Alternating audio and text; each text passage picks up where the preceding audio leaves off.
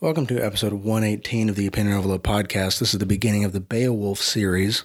Uh, I did pre record the um, reading of Beowulf, so I'm just going to edit it in as kind of a, uh, not kind of, just after this intro. So I skipped the preface of the book, which was really just him explaining um, the son of J.R.R. Tolkien, Christopher Tolkien, explaining that this book isn't really a. I'm going to grab the book here real quick. The book isn't the most accurate translation. And you'll kind of. You might not see it throughout the the reading, but it's about a hundred and something pages.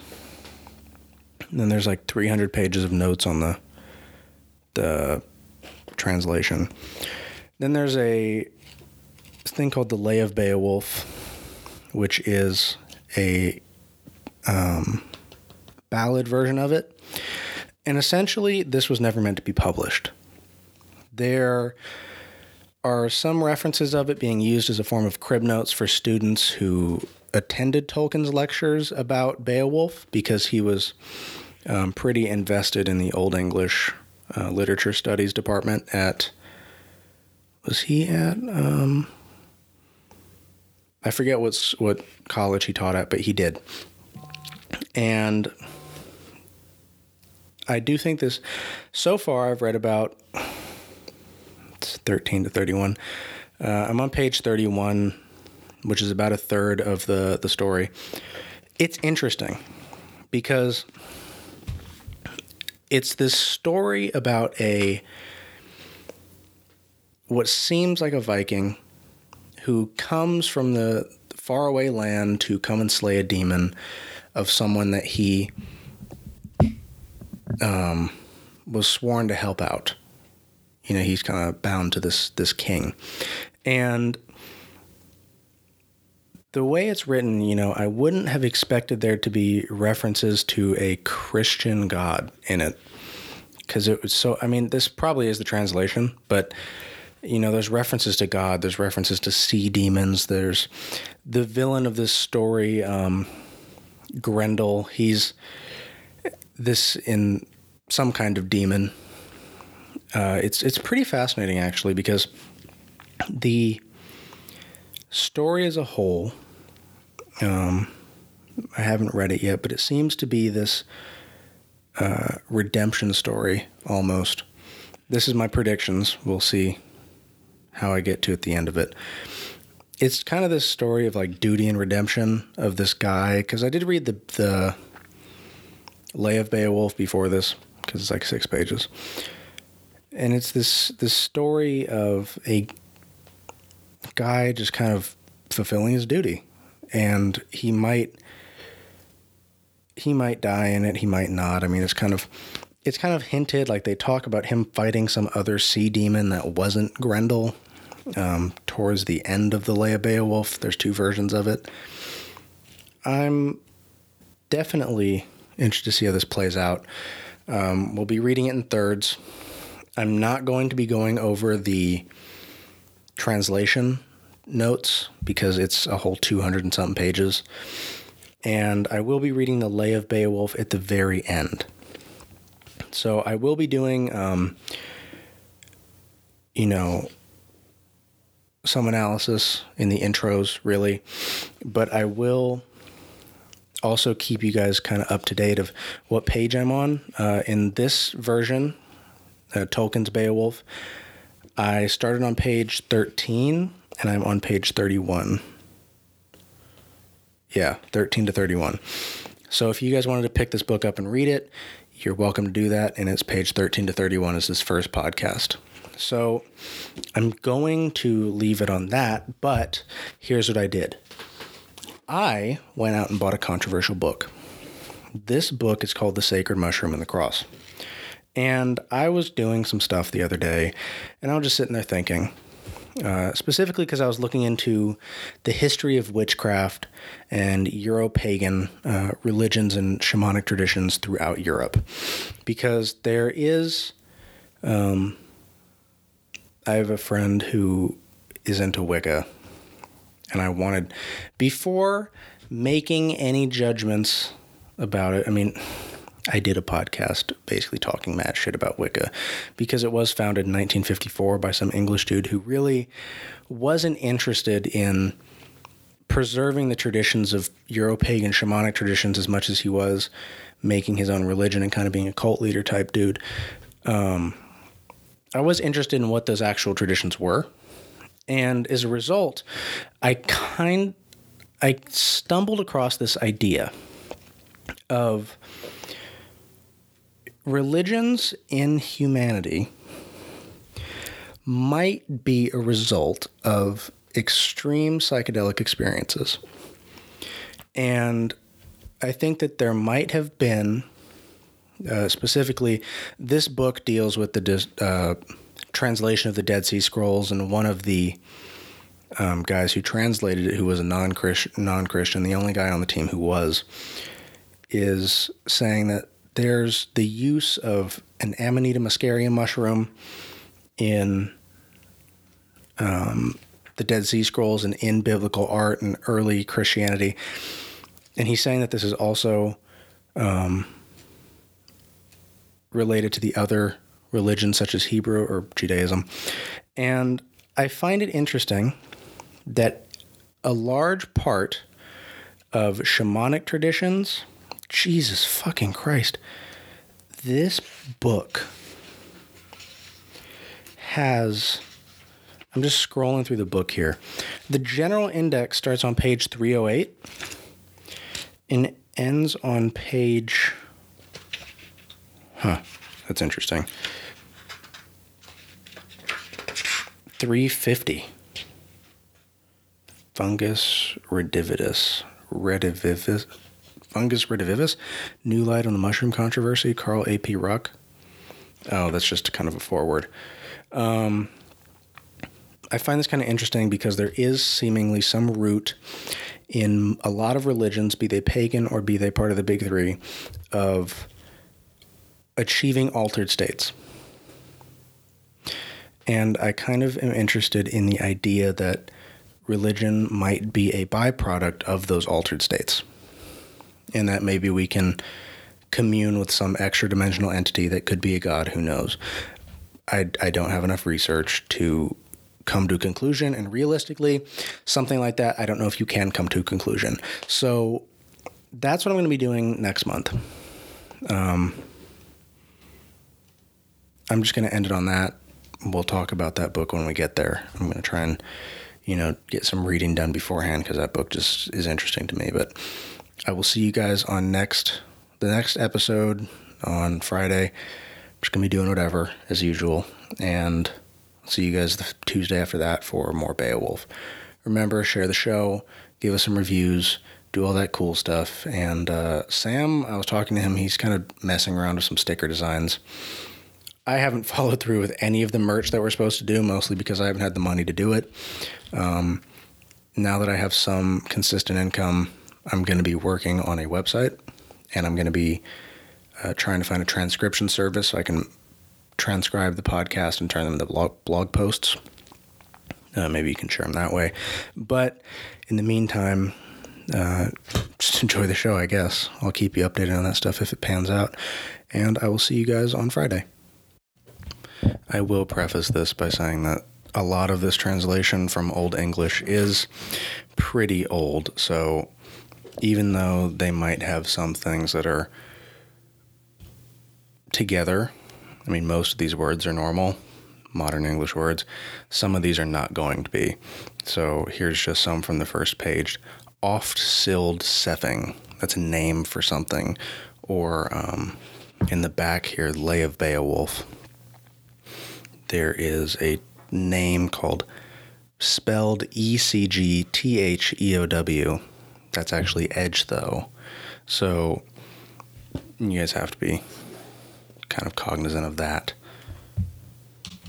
Lo, the glory of the kings of the people of the Spear Danes in days of old we have heard tell, how those princes did deeds of valor.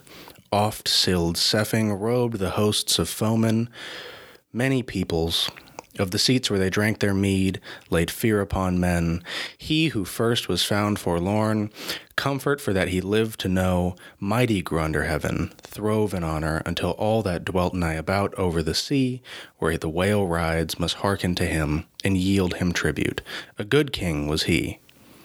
To him was an heir afterwards born, a young child in him in his courts, whom God sent for the comfort of the people perceiving the dire need which they long while endured, aforetime being without a prince. To him, therefore, the Lord of life, who rules in the glory, granted honor among men, Beow, was renowned far and wide, his glory sprang, the heir of Scyld and Scedeland. Thus doth a young man bring it to pass with good deed and gallant gifts, while he dwells in his father's bosom, that after in his age there cleave to him loyal knights of his table, and the people stand by him when war comes. By worthy deeds in every folk is a man ennobled. Then at his allotted hour, Scyld the valiant passed into the keeping of the Lord. Into the flowing sea his dear comrades bore him, even as he himself had bidden them while yet their prince, he ruled the Scyldings with his words, Beloved lord of the land, long was he master. There at the haven stood with ringed prow, ice hung, eager to be gone, the prince's bark. They laid then their beloved king, giver of rings, in the bosom of the ship, in glory by the mast. There were many precious things and treasures brought from regions far away nor have I heard tell that men ever in more seemly wise arrayed a boat with weapons of war and harness of battle. On his lap lay treasures heaped that now must go with him far into the dominion of the sea. With lesser gifts no whit did they adorn him, with treasures of that people. Then did those in the beginning send him forth alone over the waves, a little child. Moreover, High above his head they set a golden standard and gave him to ocean. Let the sea bear him. Sad was their heart and mourning in their soul. None can report with truth, nor lords in their halls, nor mighty men beneath the sky who received that load. Then in the strongholds long was Beow of the Scyldings, beloved king of men, renowned among peoples. Elsewhere had the prince his father departed from his home, until thereafter he begat Healfdene the High, who held the lordship while he lived, aged and fierce in war, over the fair Scyldings. To him were children foreborn in the world, in order named captains of the hosts, Heorogar and Hrothgar, and Halga the Good, and a daughter, I have heard that was Onela's queen, dear consort of the warrior Scylfing. Thereafter was fortune in war vouchsafed to Hrothgar, and glory in battle, that the vassals of his own kindred hearkened willingly unto him, and the numbers of his young warriors grew to a mighty company of men. Then it came into his heart that he would command men to fashion a hall and a mansion, a mightier house for their mead drinking than the children of men had ever known, and there within would he apportion all things to young and old, such as God had granted him. Such the people's la- save the people's land and the lives of men. Then have I heard that far and wide, to many a kindred on this middle earth, was that work proclaimed, the adorning of the dwelling of men. In a while, swiftly among men, it came to pass for him that it was all made ready. The greatest of houses and of halls, for he for it he devised the name of Heoro. Even he whose word far and wide was law, his vow he belied not the rings he dealt and treasure at the feast, the hall towered high with horn gables wide. Awaiting the warring billows of destroying fire, the time was not far off that between father and daughter's spouse murderous hate in memory of a deadly feud should awake again. Then the fierce sprint that abode in darkness grievously endured a time of torment. In that day after day he heard the din of revelry echoing in the hall. There was the sound of harp and the clear singing of the minstrel. There spake he that had knowledge to unfold them from far off days. the first beginning of men, telling how the Almighty wrought the earth, a veil of bright loveliness that the waters encircle. How triumphant he set the radiance of the sun and moon is a light for the dwellers in the lands, and adorned the regions of the world with boughs and leaves. Life, too, he devised for every kind that moves and lives. Even thus did the men of that company live in mirth and happiness, until one began to work deeds of wrong, a fiend of hell. Grendel was that grim creature called, the ill famed haunter of the marches of the land, who kept the moors, the fastness of the fens, an unhappy one, inhabited long while the Troll King's home, Trollkind's home, for the Maker had prescribed him with the race of Cain, that blood bloodshed, for that Cain slew Abel the eternal Lord avenged. No joy had he of that violent deed, but God drove him for the, that crimes far from man, mankind. Of him all evil broods were born, ogres and goblins and haunting shapes of hell, and the giants too. That long time warred with God, for that he gave them their reward. Then went Grendel forth when night was come to spy on that lofty house, to see how the ring Danes after the ale drinking had ordered their abode in it, and he found therein a lordly company after their feasting, sleeping. Sorrow they knew not, the unhappy fate of men, that accursed thing ravenous and grim. Swift was ready. Thirty knights he seized upon their couch. Thence back he got him gloating over his prey faring homeward, with his glut of murder to seek his lairs. Thereafter, at dawn, with the first light of day, was Grendel's strength in battle made plain to men. Then was weeping after feasting upraised, a mighty cry at morn, the glorious king, their prince proven of old, joyless sat, his stout and valiant heart suffered and endured sorrow for his knights. When men had scanned the footprints of that foe, that demon cursed, too bitter was that strife, too dire and weary to endure. Nor was it longer space than but one night, ere he wrought again cruel murders more, and grieved not for them. His deeds of enmity and wrong, too deep was he therein. Thereafter, not far to seek was the man who elsewhere more remote sought from his couch, and a bed among the lesser chambers. Since now was manifested and declared thus truly to him, with token, plain the hatred of that hall keeper, thereafter he who escaped the foe kept him more distant and more safe. Even thus did one lord it, and against right make war, alone against them all, until empty stood that best of houses, Long was the wild twelve winters' space the Scyldings, dear Lord, endured anguish and every woe and sorrow deep. So it was made known to men and revealed to the children of mankind, sadly in songs, that Grendel strove a while with Hrothgar, wrought hate and malice, evil deeds and enmity, for many a year, a strife unceasing.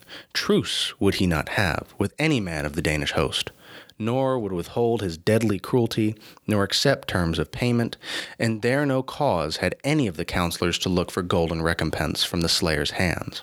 Nay, the fierce killer pursued them still. Both knights and young, a dark shadow of death, lurking, lying in wait, in long night keeping the misty moors. Men know not whither sorcerers of hell in their, in their wanderings roam. Thus many a deed of evil, that foe of men stalking dreadfully, alone did often work. Many a grievous outrage, in Heorot's bright hall, with gems in the dark nights he dwelt. Never might he approach the precious throne of grace in the presence of God, nor did he know his will. That was great torment to the Scyldings' lord, anguish of heart, Many a mighty one sat oft communing. Counsel they took what it were, best for stout hearted men to do against these dire terrors. At times they vowed sacrifices to idols in their heathen tabernacles.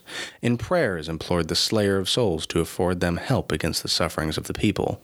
Such was their wont. The hope of heathens.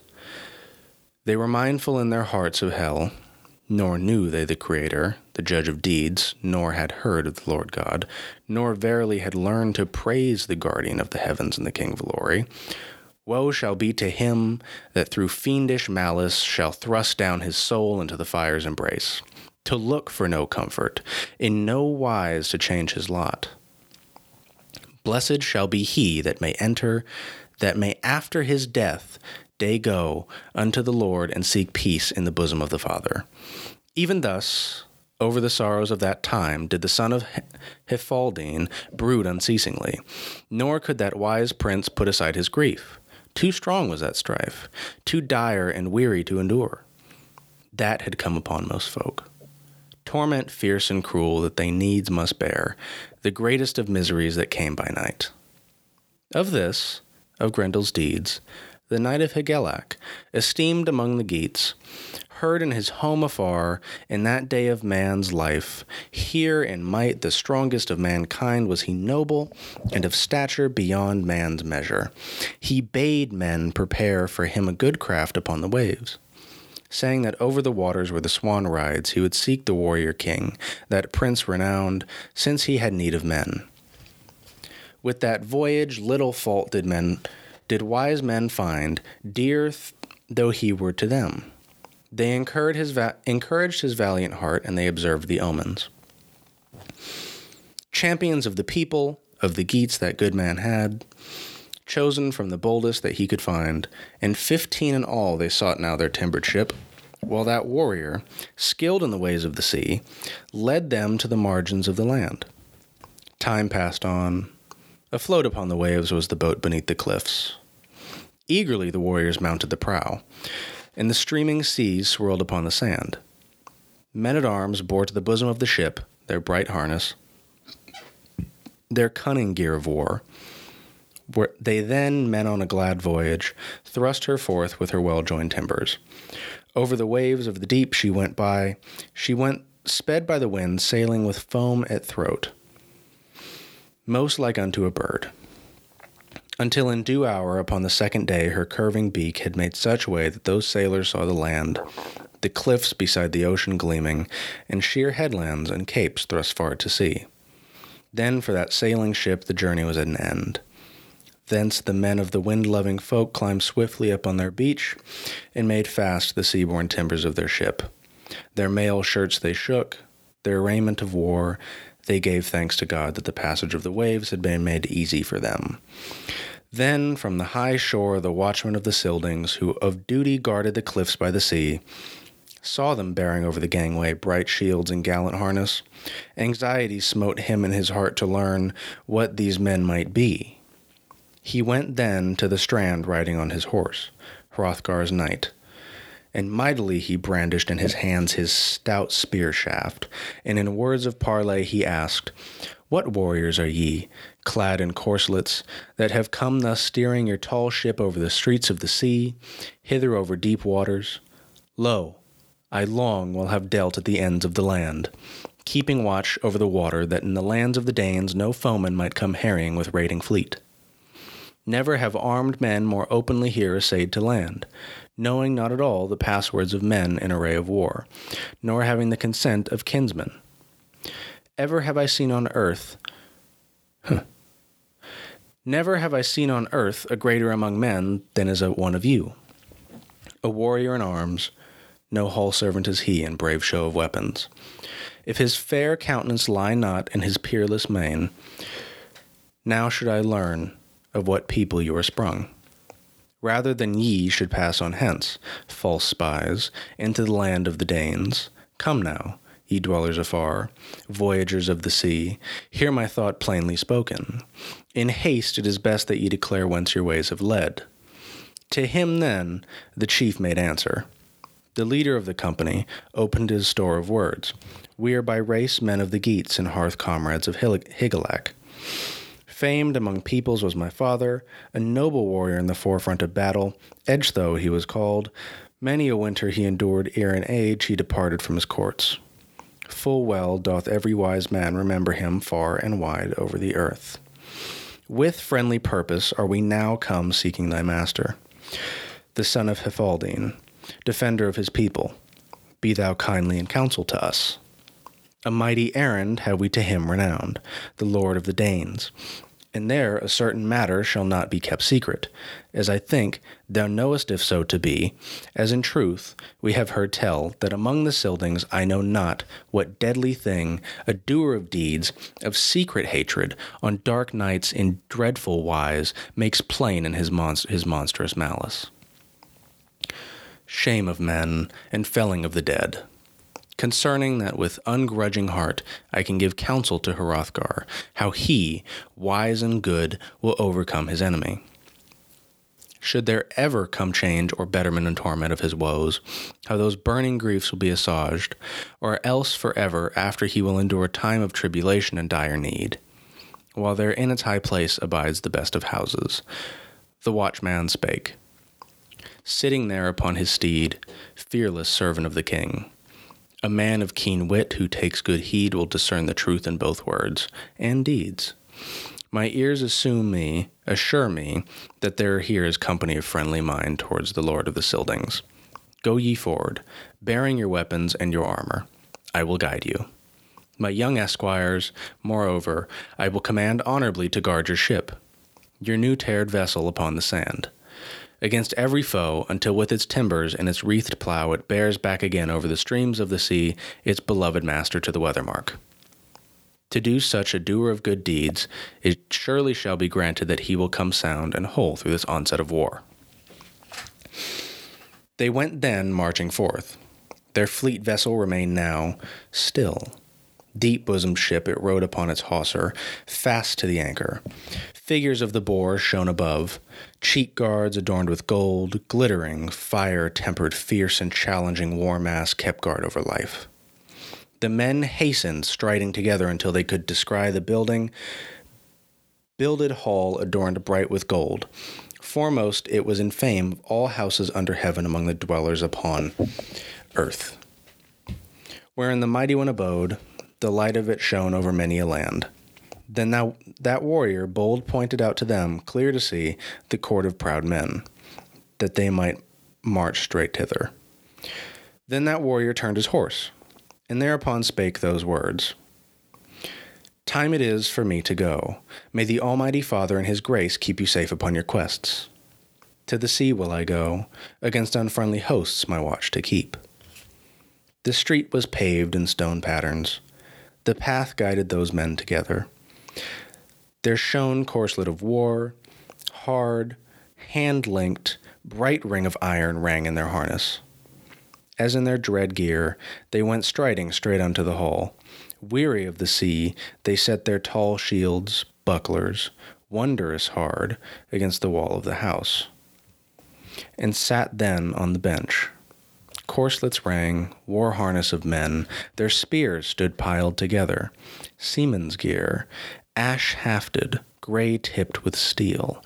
Well furnished with weapons was the iron mailed company. There then a knight in proud array asked those young men of battle concerning their lineage. Whence bear ye your plated shields, your grey shirts of mail, your massed helms and throng of warlike shafts? I am Hrothgar's herald and servant. Never before have I seen so many men of outland folk, more proud of bearing. I deem that in pride, not in the ways of banished men, nay, in greatness of heart, ye have come seeking Hrothgar. To him then, strong and bold, the proud prince of the wind loving folk replied. Words he spake in answer. Stern beneath his helm, we are companions of Hygelac's table. Beowulf is my name. To the son of Healfdene, glorious king, I wish to tell mine errand to thy lord, if he will vouchsafe to us, that we may approach him in his excellence. Wulfgar spake. Noble prince of the Wendels was he. His heart's temper, his prowess and wisdom, were known to many a man. This will I inquire of the friend of the Danes, lord of the Scyldings, giver of rings concerning thy quest. Even as thou prayest, and such answer quickly declare to thee as he in his goodness is minded to give. Then swiftly he returned to where Hrothgar sat, old and hoar-headed. Amid his company of knights, valiant he strode, until he stood by the shoulder of the lord of the Danes. Well, he knew his customs of courtly men. Wulfgar spake to his beloved lord, Here are now landed, come from afar over the encircling sea, noble men of the Geats, the chiefest of them all, men of arms named Beowulf. They beg to exchange words with thee, my king. Do not make denial to them of thy, thy fair answer, O gracious Hrothgar. In their harness of war, they seem well to merit the esteem of men. Assuredly, a man of worth is the captain who hath led these men to battle of this land. Hrothgar spake, Protector of the Scyldings, I knew him while he was yet a boy. His sire of old was called Ecgtheow. To him, Hrethel of the Geats gave his bride his only daughter. It is his son that has now come here, dauntless, seeking a friend and patron voyagers of the sea, such as, his, such as have borne gifts and treasures for the Geats thither in token of goodwill, have since reported that he hath in the grasp of his hand the might and power of thirty men. Valiant in battle, holy God hath sent him to us in mercy, even to the West Danes, as is my hope against the terror of Grendel. To this good knight I shall offer precious gifts to reward the valor of his heart. Make haste now. Bid them enter here and look upon the proud company of our kin here gathered together. Tell them, too, in words of greeting, that they are welcome to the people of the Danes. Then Wulfgar went towards the door of the hall, and standing within, he pronounced these words My victorious lord, chieftain of the East Danes, bade me say to you that he knows your lineage, and that with your dauntless hearts ye come as welcome guests to him over the surges of the sea. Now may ye go in your harness of battle beneath your mast helms to look upon Hrothgar. Leave here your warlike shields and deadly shafted spears to await the issue of your words. Then that lordly man arose, and about him many a warrior, a valiant company of knights, some remained behind guarding their gear of war, even as the bold captain commanded. They went with speed together, the knight guiding them beneath the roof of Heorot. Steam, stern beneath his helm strode Beowulf, until he stood beside the hearth. Words he spake, his mail gleamed upon him, woven like stuff in crafty web by the cunning of smiths. Hail to thee, Hrothgar! I am Hygelac's kinsman and vassal. On many a renowned deed I ventured in my youth. To me, on my native soil, the matter of Grendel became known and revealed. Travelers upon the sea report that this hall, fairest of houses, stands empty and to all men useless. As soon as the light of evening is hid beneath heaven's pale, thereupon the worthiest, worthiest of my people and wise men counseled me to come to thee, King Hrothgar, for they had learned the power of my body's strength, they had themselves observed it when I had returned from the toils of my foes, earning their enmity, were five I bound, making desolate the race of monsters, and when I slew amid the waves by night the water demons, enduring bitter need, avenging the afflictions of the wind loving Geats, destroying these hostile things, woe they had asked for. And now I shall with Grendel with that fierce slayer, hold debate alone with the ogre. Now therefore will I ask of thee, prince of the glorious Danes, defender of the Scyldings, this one boon, that thou deny not to me. O protector of warriors, fair lord of peoples, since I have come from so far away, that only I may, and my proud company of men, this dauntless company, make Heorot clean, I have learned too, that this fierce slayer, in his savagery to weapons, gives no heed. I too, then, will disdain, so love me Hygelac, my liege lord, to bear either sword or wide shield, yellow bossed, to battle. Nay, with my gripe, I shall seize upon the foe and engage in mortal contest, with hate against hate. There to the judgment of the Lord shall he resign himself, whom death, do- death doth take. Methinks he will, if he is permitted to have the mastery, in this hall of battle, devour without fear the Gothic knights. The strong band of Hrethmen, as he oft hath done. No need wilt thou have in burial to shroud my head, but he will hold me reddened with gore, if death takes me. A bloody corpse will bear. Will think to taste it, and departing alone will eat unpitying, staining the halls of the hollows of the moors. No need wilt thou have any longer to care for my body's sustenance. Send me back to Hygelac. Should battle take me, the mail shirt most excellent that defends my breast, fairest of raiment, Hrethel bequeathed it, the work of Wayland, fate goeth ever as she must. Hrothgar made answer, Protector of the Scyldings, my friend Beowulf, for my deserts and for the grace that once I showed thou, showed thou hast now come to us. Thy father with the sword ended one of the greatest feuds, Heatholaf. With his own hands he slew among the Wylfings. Then the kindred of the Weders could no longer keep him from the dread of war. Thence he sought the south Danish folk over the surges of the sea, even the glorious Scyldings, when first I ruled the people of the Danes, and in youth governed a spacious realm, treasury and stronghold of mighty men. Heorogar was then dead, mine elder brother. No longer lived the son of Healfdene. Better was he than I. Thereafter that feud I settled with payment. Sending to the Wylfings over the backs of the sea ancient, treasures. Oaths he swore to me. Grievous to my heart is it to recount to any among men what humiliations in Heorot, what dreadful deeds of malice Grendel hath wrought for me in the hatred of his heart. Diminished is the company of my hall, the ranks of my warriors. Fate hath swept them into the dire clutch of Grendel. God alone may easily hinder from his deeds that savage foe. Full often have champions of war flushed with drink over the goblets of ale made vaunt that in the drinking hall they would meet the warlike might of Grendel with the terror of their blades.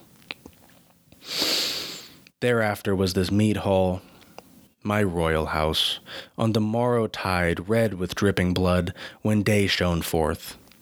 All the bench boards drenched with blood, and the hall with dew of swords. The fewer loyal hearts and bold men tried in war had I, for death had taken them. Sit now at the feast, and when the time comes, turn thy thought to victory for the Hrethmen, as thy heart may urge thee. Then for the young Geatish knights, together in company a bench was made free in the drinking hall. There to their seats went those stout of heart, resplendent in their strength. An esquire his office heeded, he that bore in hand the jeweled ale goblet and poured gleaming out the sweet drink. Ever and anon the minstrel sang clear and Heorot. There was mirth of mighty men, no little assembly of the tried valor of Danes and Weders. Unferth spake, son of Eglaf, who sat at the feet of the Lord of the Scyldings, a spell to bring forth strife he loosed. The quest of Beowulf, come thus boldly over the sea, gave to him great displeasure. For it was not to his liking that any other man in this world below should ever accomplish more honor under heaven than he himself. Art thou that Beowulf who strove with Breca in the swimming, in swimming upon the wide sea? That time when ye two in pride made trial of the waters, and for a rash vaunt hazarded your lives upon the deep. No man, friend nor foe, could dissuade you two from that venture, fraught with woe. When with limbs ye rode the sea, there ye embraced with your arms the streaming tide measuring out the streets of the sea with swift play of hands, gliding over the ocean, the abyss was in tumult with the waves and the surges of the winter. Seven nights ye two labored in the water's realm. He overmatched thee in swimming. He had greater strength. Then on the morrow tide the billows bore him up and away to the Heathoremes land, whence he, him and Heorot, if they heart and soul were thus fell in war, as thou thy contest. Oop. Tragic. There we go. Beloved of his people, sought his own dear soil. The land of the Brondings and his fair stronghold, where a folk he ruled, his strong town and his rings, all his vaunt truly did he, the son of Beanstan, accomplish against thee. Wherefore I expect for thee a yet worse encounter. Thou, though, mayest in every place have proved valiant in the rush of battle and grim war, if thou darest all night long, hour nigh at hand to wait for Grendel. Beowulf spake, the son of Ecgtheow. Lo, my friend, Unferth. Flushed with drink, thou hast spent much speech, telling of Breca and his feat. Truth I account it that greater prowess in the sea had I, more labor in the waves than any other man. We two agreed, being boys, and made our vaunt being yet both in the youth of life, that we would hazard our lives out upon the ocean, and that we accomplished even so, naked we held our swords. Hard in our hands, when we two rode the sea, we thought thus to defend us against monstrous fish. Never at all could he swim away from me afar upon the streaming waves. More swift than I upon the deep. From him I would not go. Then we two were together in the sea five nights' space, until the tide drove us asunder, and the boiling waters, the coldest of storms, glooming night, a wind from the north came with cruel onslaught against us. Rough were the waves, the hearts of the fishes of the sea were stirred, and there the corslet of my flesh linked stoutly, wrought by hand gave me aid against my foes. My woven raiment of battle lapped my breast, adorned with gold. To the abyss drew me a destroying foe accursed. Fast the grim thing held me in its gripe. None the less, it was granted to me to find that fell slayer with point of warlike sword. The battle's onset destroyed that strong beast of the sea through this my hand. Thus many a time deadly assailants menaced me grievously. With my beloved sword I ministered to them as it was met. In no wise had they joy in that banqueting, foul doers of ill deeds that they should devour me sitting round and feast nigh to the bottoms of the sea. Nay, upon the morrow they lay upon the shore, in the flotsam of the waves, wounded with sword thrusts, by blades done to death, so that never thereafter might they about the steep straits molest the passage of seafaring men. Light came from the east, God's beacon light. The waves were lulled, so that I could descry the headlands out to sea and windy cliffs. Fate oft saveth a man not doomed to die, when his valor fails not. Howbeit was my lot with sword to slay nine sea demons. Never have I heard beneath the vault of heaven of more bitter fighting by night, nor of a man more unhappy in the torrents of the sea and none the less from the grappling of accursed creatures my life I saved, weary of my venture. Then the sea, the tide upon the flood, with boiling waters swept me away to the land of the Finns. Never have I heard men tell of thee any such cruel deeds of war and dreadful work of swords. Breca never yet in the play of battle, nay, neither of you twain, hath accomplished so daring a deed with blood-stained blades. Yet little do I glory in it. Not, the, not though thou wert the slayer of thine own brethren, thy nearest kin, for that thou shalt in hell suffer damnation, though thy wit be good. I tell thee for a truth, son of Eglaf, that never would Grendel have achieved so many a deed of horror, fierce slayer and dire in thy lord's despite, humbling him in Heorot. If thy heart and soul were thus fell in war, as thou thyself accountest, nay, he hath found that he needs not greatly dread avenging wrath, nor dire pursuit of swords, from your people of the conquering of Scyldings force toll the levies. None he spares of the folk of the Danes, but followeth his lust, slays and ravages, for no vengeance, vengeance looking from the spear Danes. But I shall now, ere in long battle, oppose him the might and valor of the Geats. He will return, who may triumphant to the mead, when the when the light of the morning on the following day, the sun in skiey robes, shines from the south over the children of the men. Then in joyful hour was the giver of rich gifts, gray haired, bold in battle, prince of the glorious Danes, he believed that succor was at hand. Shepherd of his people had he discerned in Beowulf's words the moveless purpose of his mind. There was laughter of mighty men, the din of singing sweet were the words.